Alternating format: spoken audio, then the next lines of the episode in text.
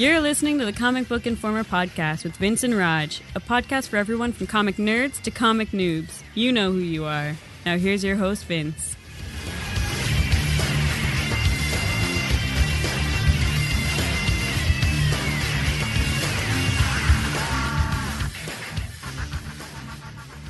Hello, everybody, and welcome to issue 234 of the Comic Book Informer podcast, coming to you on October 6th. How you doing today, Raj? Better. That's all you're going to get. Not saying much. Actually, it is. Well, for this week's comic, how much of it did you actually read? Because I know you've been uh, having a rough couple of days.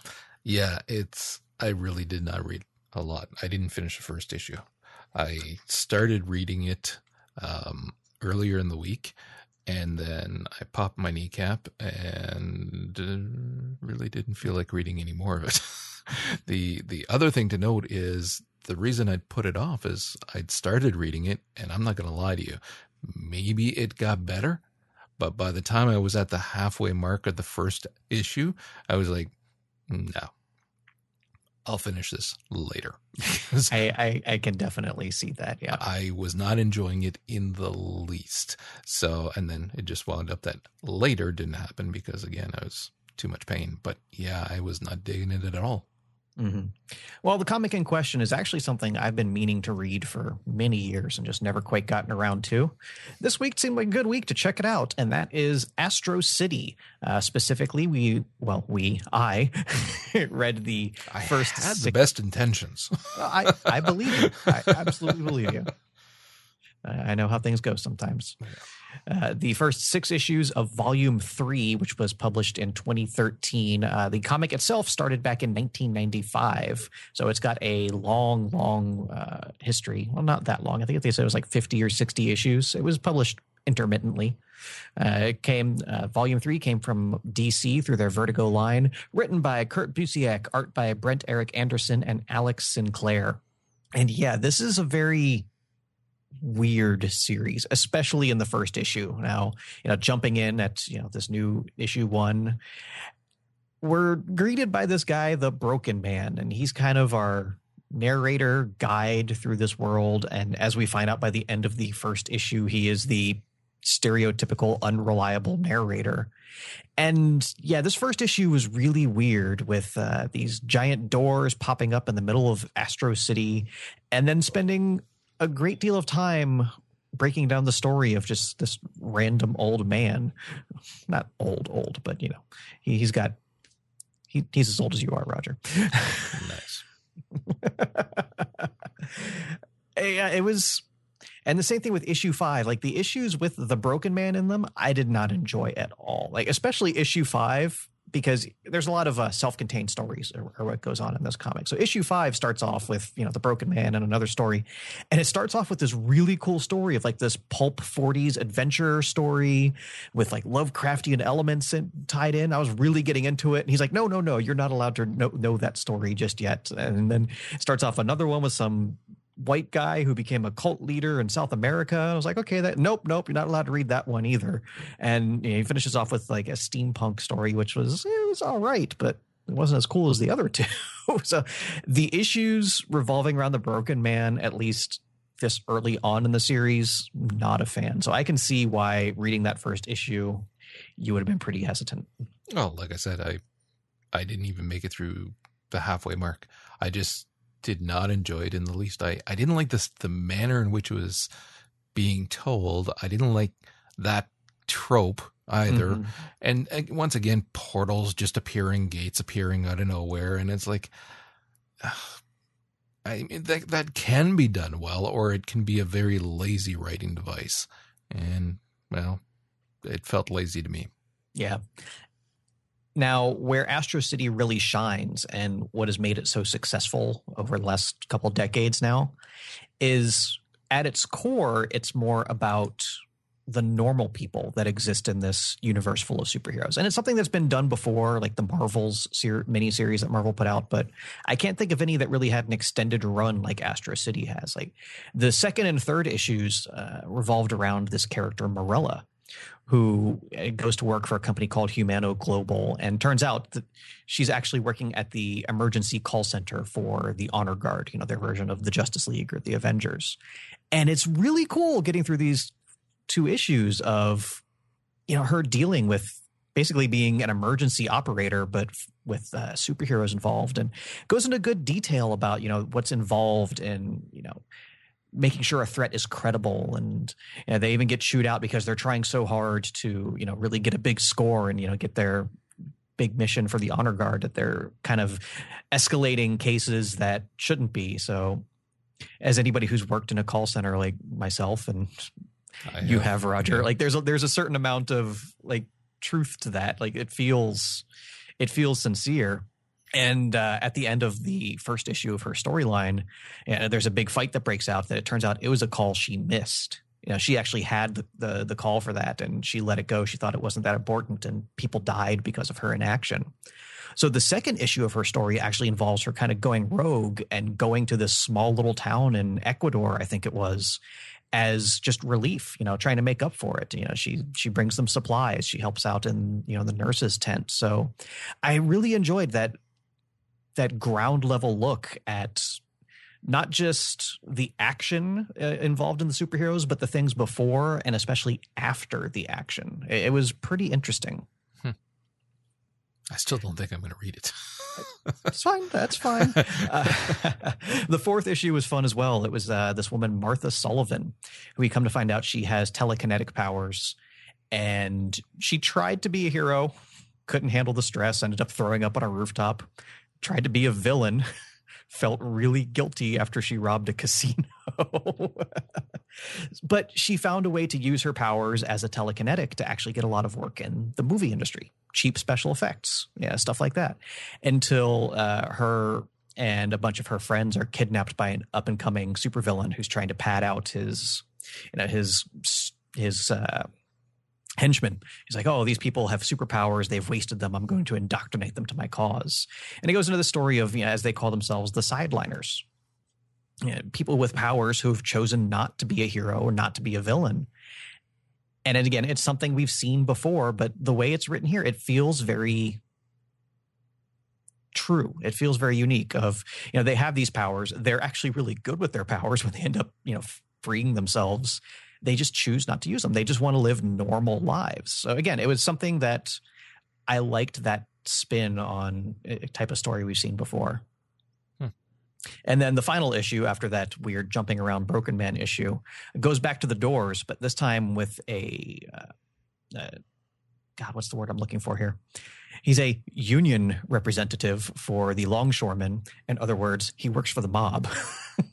and he goes down and tries to extort, you know, the the being that lives on the other side of the door for exclusive trading rights. it's it's funny and it plays out and he ends up stealing stuff and getting in over his head and it's setting up future storylines but what i liked about this comic and i do want to read some more of it going forward and seeing where it is i think issue 21 is the latest one so uh, maybe next time we have a slow week in comics i'll do some more catching up here is that it's nothing terribly unique structurally or conceptually, but the way it works, the way it's told is fresh and interesting to me because of the fact that they're all self-contained stories or mostly self-contained stories. We're not spending all of our time with the call center. Or, you know, we're not, we're not spending all of our time following around Ben Urich because as much as I love a Ben Urich story, I wouldn't read a monthly Ben Urich comic. But different views of that same, you know, normal person street level stuff is it's interesting to me. I, I actually do want to read more of this going forward. Cool. As for what else we've been reading this week, I, I got nothing. There, there wasn't a whole lot out last week, and what little bit I read didn't really interest me much. But you said you had a few for us. I do actually. I didn't read a, a ton of comics, obviously, but I, the obvious one I want to talk about is Injustice. Did you mm-hmm. read the last one? I did. Still got the stupidity of the Superman versus Darkseid battle, but luckily it's nowhere near as long. I, I still think it's a little too long. Not a little. I think it's too long, but it's not, you know, it wasn't that big a deal. But we also got some some cool stuff as well. I love Batman chilling out with Highfather. Of course it's he not a pairing we've really seen. Well, you know, I like that he has the balls to go up there and try to tell Yeah. him what to do. that's that's that's kind of cool. Not, not only that, he does. Yeah, I know. and he's right. The uh I love Harley dropping off Billy as well. That was Such amazing. a simple little scene, but it again it shows that that different side of her as well. That that's just fantastic. And then the the the women hanging out with Alfred trying to figure out what they're going to do next as well. There was a lot more going on in this as opposed to the last issue that was primarily just the fighting. Mhm. Um, so it was I I I like that we're getting from this multiple directions of where all the cast is going to be putting their forces and then going from there. Not crazy about this United Nations crap. Let's just send our nukes at gods. That was a little stupid, but eh, we'll see where it goes. and we've seen that how many times before? Yeah, it's not going to go well. Now, the other stuff that I wanted to talk about, we'll start with a web comic actually. Did you read about the or read the Korean Star Wars web comic? I've heard of it, but no. Okay. So this is it's licensed and it's uh, a Korean creator, Hong. I'm going to butcher this, but Jack Ga, near as I can figure, and he is doing this story of of Luke before when he was still young, and then leading up to everything that happened with the movies.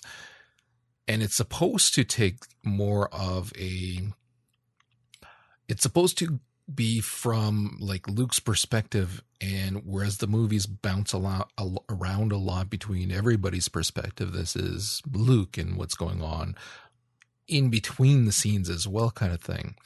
And right now, there's four chapters that are, and this is free. It's all free online. People can can go see it. Uh, it might be a little difficult to find because you're, you're likely to find the Korean versions, which because their images aren't translated properly, and the English translations are catching up. I'll put the English uh, site link in the show notes, so if you want to know what it is, just go to it.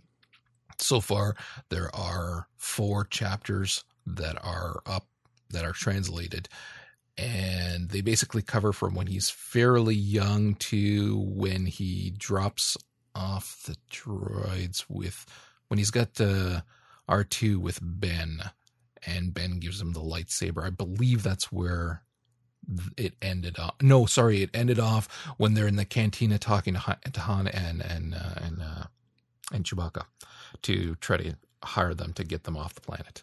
So that's where it ended. So you're seeing like initially there's I, w- I was fairly interested because there was um, a lot of stuff that wasn't in the movies and so it was kind of cool. I'm not talking, you know, groundbreaking stuff by any stretch of the imagination, but it was fun to read. It was cool.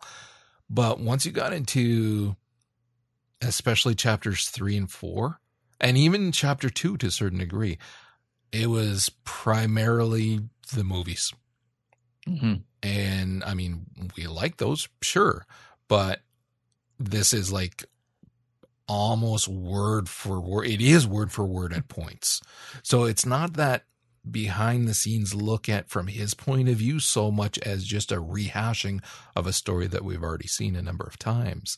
There's little bits that are uh, added to the story kind of thing, but not nearly enough to make it worthwhile. And it's too bad because it started off with that different slant to it where you got the the stories and, and whatnot. It was like, okay, this is gonna be cool. And it's like, oh no, it's just again a rehashing of of what's going on. I'm still looking forward to reading more of it to see when and how it does stray, not stray, but you know, stray from the beaten path of the movies and show us what he was going through at different points. So it'll be interesting. The storytelling is good. You can see from the translation that it's a little at times mechanical in the manner in which it's spoken. And that's to be expected when you're looking at a translation. The art is spectacular and it's done in such a way that you're not clicking to change pages. You're just scrolling and you scroll through the entirety of the story and it's pretty well paced out kind of thing.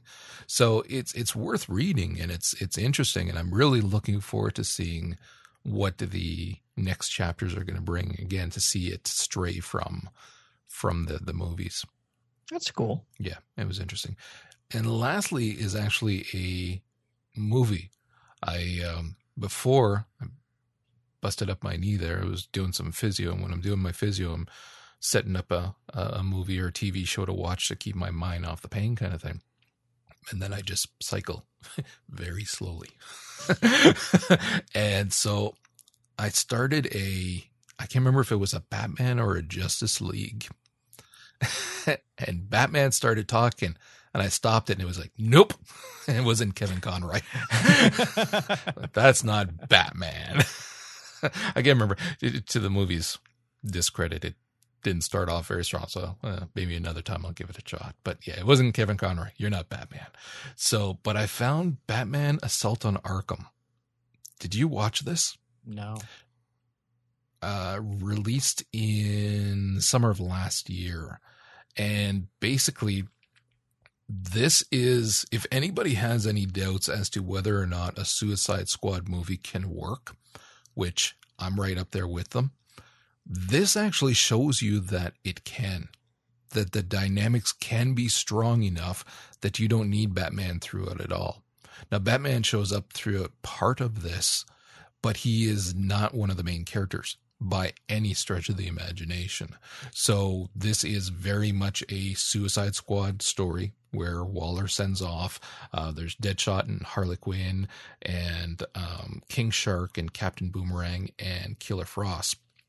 Sends them off. Same old drill that we know. There's the implants in the neck that can cause their heads to go boom.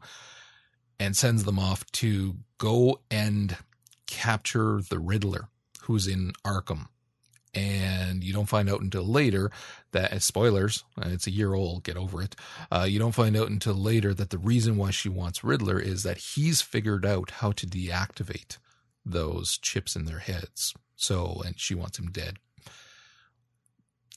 and meanwhile batman is kind of tearing apart the city to try to find a weapon of mass destruction that the joker planted somewhere but he's in arkham as well he's not telling and so you got these two stories going on at the same time. Although the Batman one, again, is very, I can't stress this enough, very minimal. It blends into the other story as the story progresses in a very good, organic way.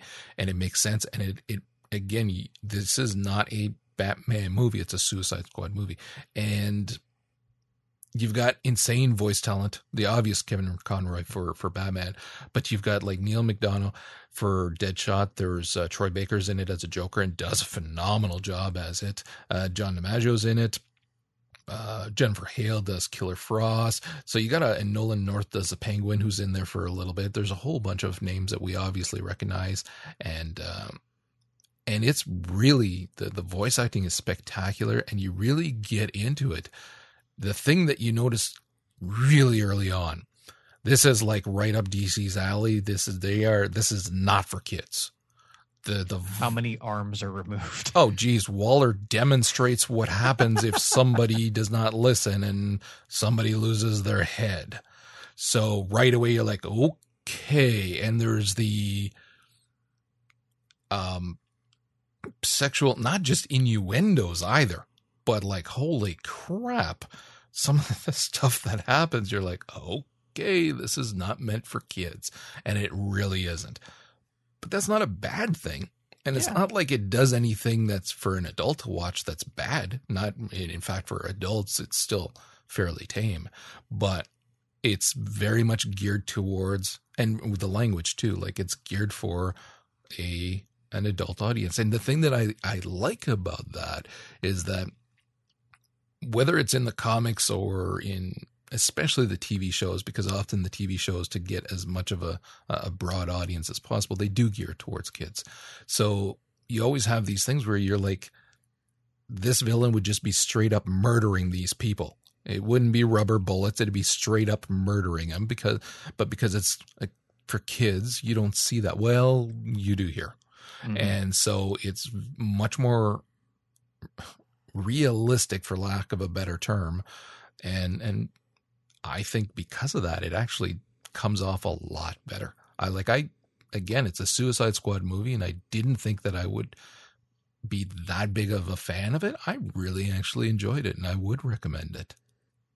Cool. So I'll definitely put it on my uh, list to watch out for. It's on. Netflix. it's on Netflix. Yeah, that's where. It All right, I'll definitely watch it then. Yeah, and then I don't know if you heard, but there is another Justice League series that's going to be coming out. TV show. I've I, I heard, but I haven't uh, been able to pull up any information as far as like who's involved. they really there's not a ton of information out, but they're looking at probably fall of next year, so we got a long time to wait. But Because there, there's there's a long way between a Justice League cartoon and the Yeah. Justice League Yeah. cartoon. I it, that's the thing, and like the the last Justice League cartoon, the one set the bar so goddamn high that others are really it's going to be hard. Like I've watched some of the Justice League movies as well that have come out, and a lot of times they're lacking in a big mm-hmm. way. But that's because that damn Justice League series was so bloody good that it's going to be hard to to match that. And that's all I've got for the week.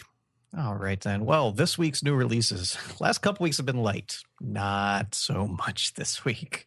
From Marvel.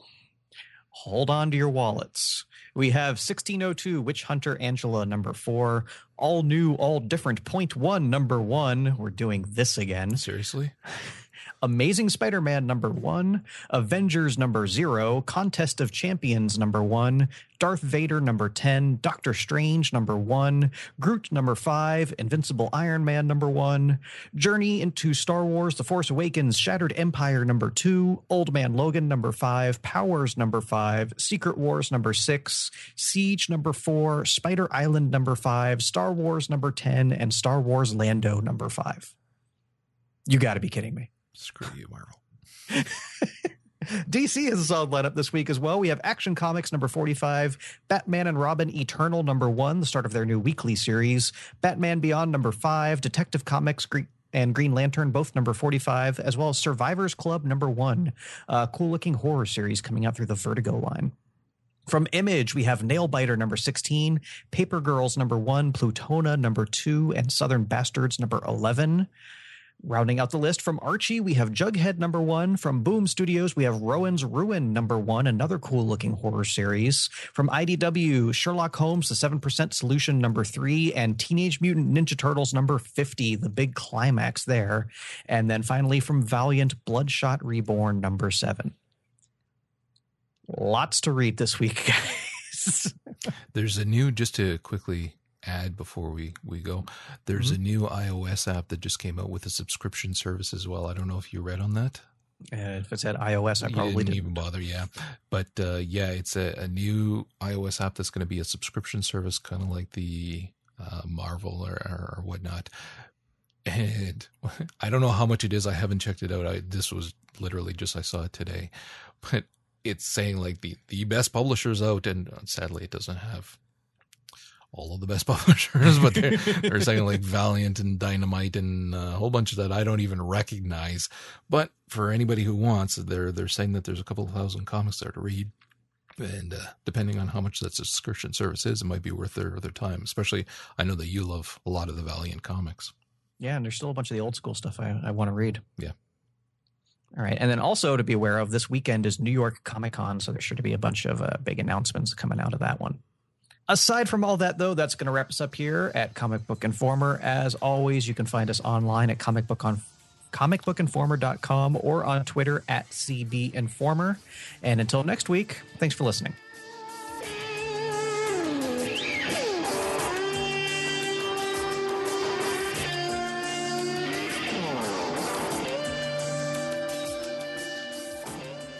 Make sure to stop by comicbookinformer.com and let the guys know what you think in the comments.